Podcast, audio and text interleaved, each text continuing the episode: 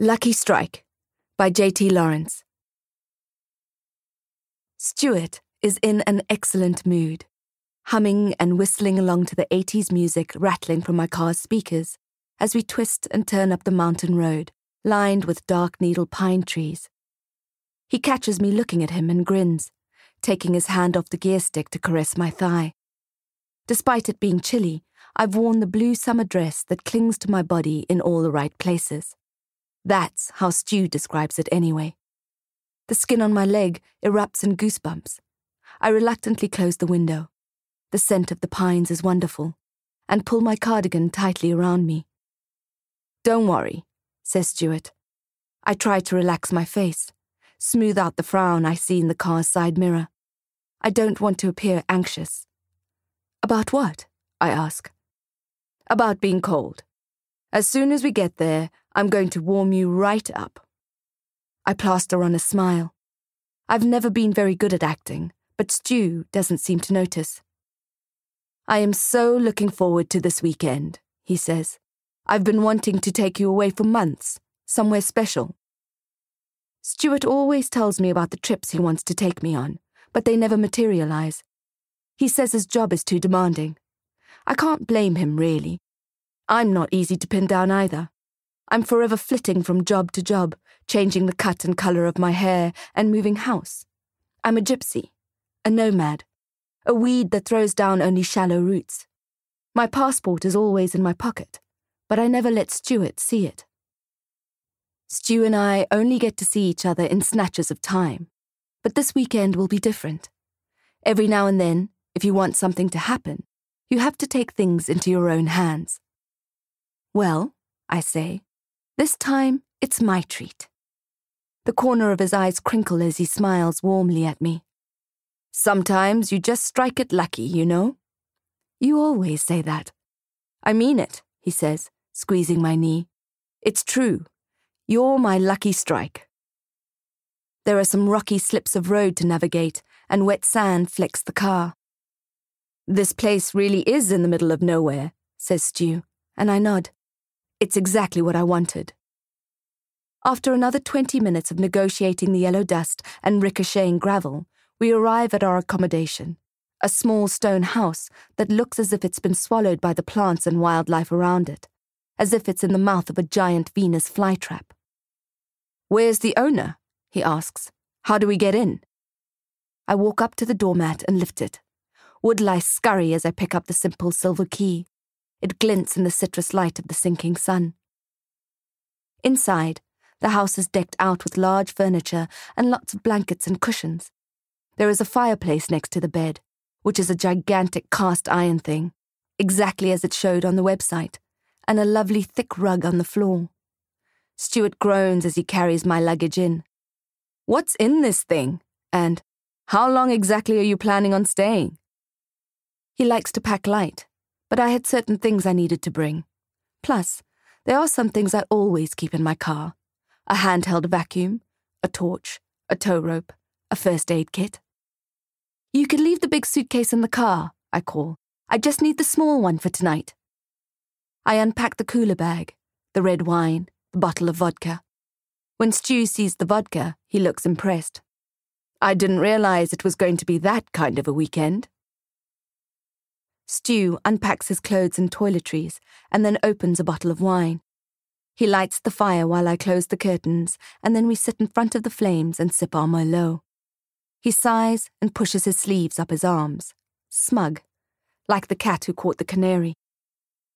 This is really wonderful, Mandy, he says. It's perfect, I say.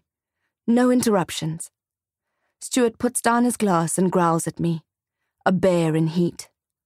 Come here, he says, flames in his eyes. I shake my head. No. No? You're going to have to wait. Wait, Stu says. For what? Till when? Till I say. Oh. Amusement flickers on his face. I see. It's going to be like that. Yes, I say, trying to keep a straight face. It's going to be like that. I make Stuart wait for another hour, until we finish the first bottle of wine and I feel warm and tipsy. I tease him with illusions of what I will be doing to him later, and soon he can't keep his hands off me. Wait, I say, peeling his fingers off me.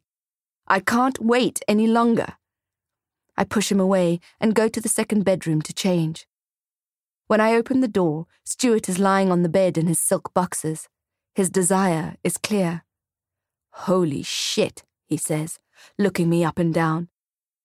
I'm wearing a teal satin bodice with a padded push up top. It cinches my waist and makes my breasts bloom. My arms are lined with soft black satin, elegant elbow length gloves that I keep for special occasions. I feel as powerful and sexy as hell. Over the lingerie is my short silk robe. The right hand side pocket bulges slightly, but if Stuart notices, he doesn't say anything. I sashay towards him, slowly, slowly, drawing it out and enjoying the feeling of his eyes on my skin. His mouth goes slack, his eyes burn. I arrive at the bedside, and he reaches out to touch me, but I swat his hand away and climb up onto the bed and on top of him, spreading my legs to kneel on either side of his torso, sitting just above his hips, and run my hands along his chest. He tries to touch my breasts, but I grab his hands and thrust them above his head, against the iron bars of the bed, and kiss him deeply, luxuriously, so that he feels it right down to his core. He groans into my mouth, and it makes my body thrum. Now, he says, I need you now. I keep his wrists against the iron bars, and with my left hand, I rhythmically move my body against his. The friction makes him harder, with my right hand, I reach into my pocket, and soon there is a cold click above his head. Confused, he looks at his wrists just as I click the second handcuff closed. His face is soft with desire, but uncertainty scuds over it, like clouds racing over the sun. Oh shit, he says. Oh shit is right. I wasn't expecting that. I look deep into his eyes. They are still reflecting the flames in the hearth. Are we going to play a game? he asks. I'm tired of playing games, I say, and I climb off him. What? Do you recognize them? I ask. The cuffs? What? he says again, and looks at them. They have a soft leopard print fur covering to prevent chafing. They are not new. Stuart whips his head from his trussed wrists to look at me. What the fuck? His confusion is eroded by anger, and his cheeks burn. What the fuck, Mandy? He thinks Mandy is my real name. I've always known that he's not the brightest sparkler in the pack.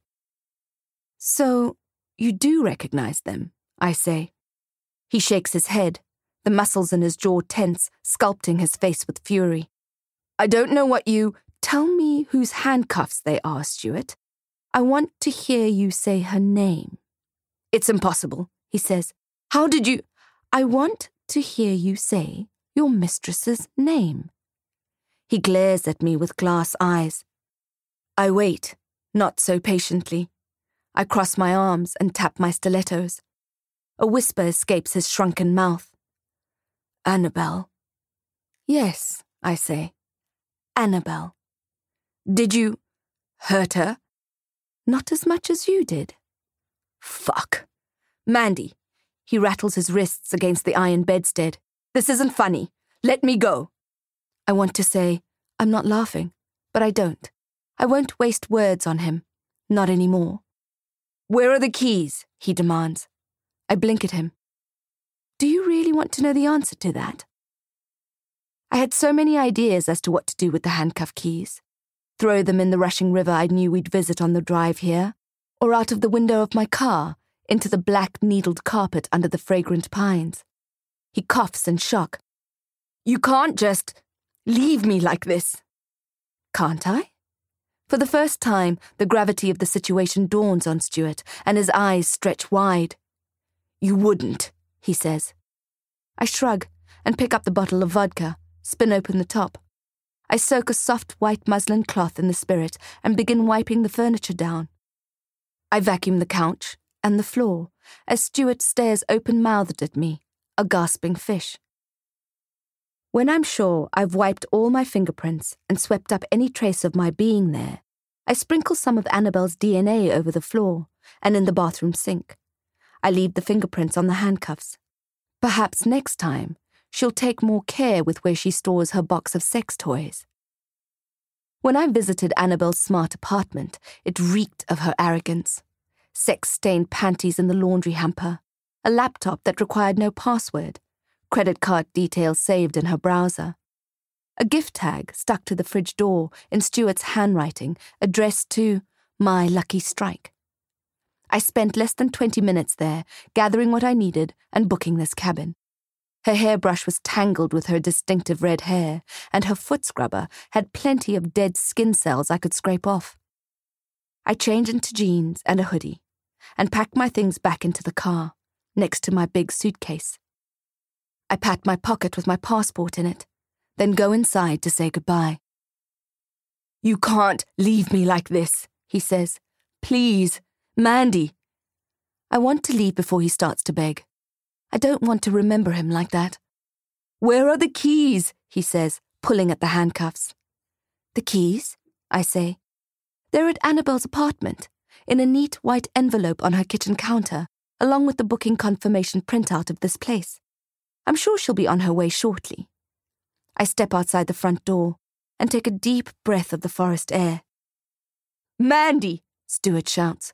Mandy, Annabel's away for a week. She won't get the envelope in time. Ah, well, I say under my breath as I climb into the car, adjusting the rearview mirror. Sometimes you just strike it lucky. The end.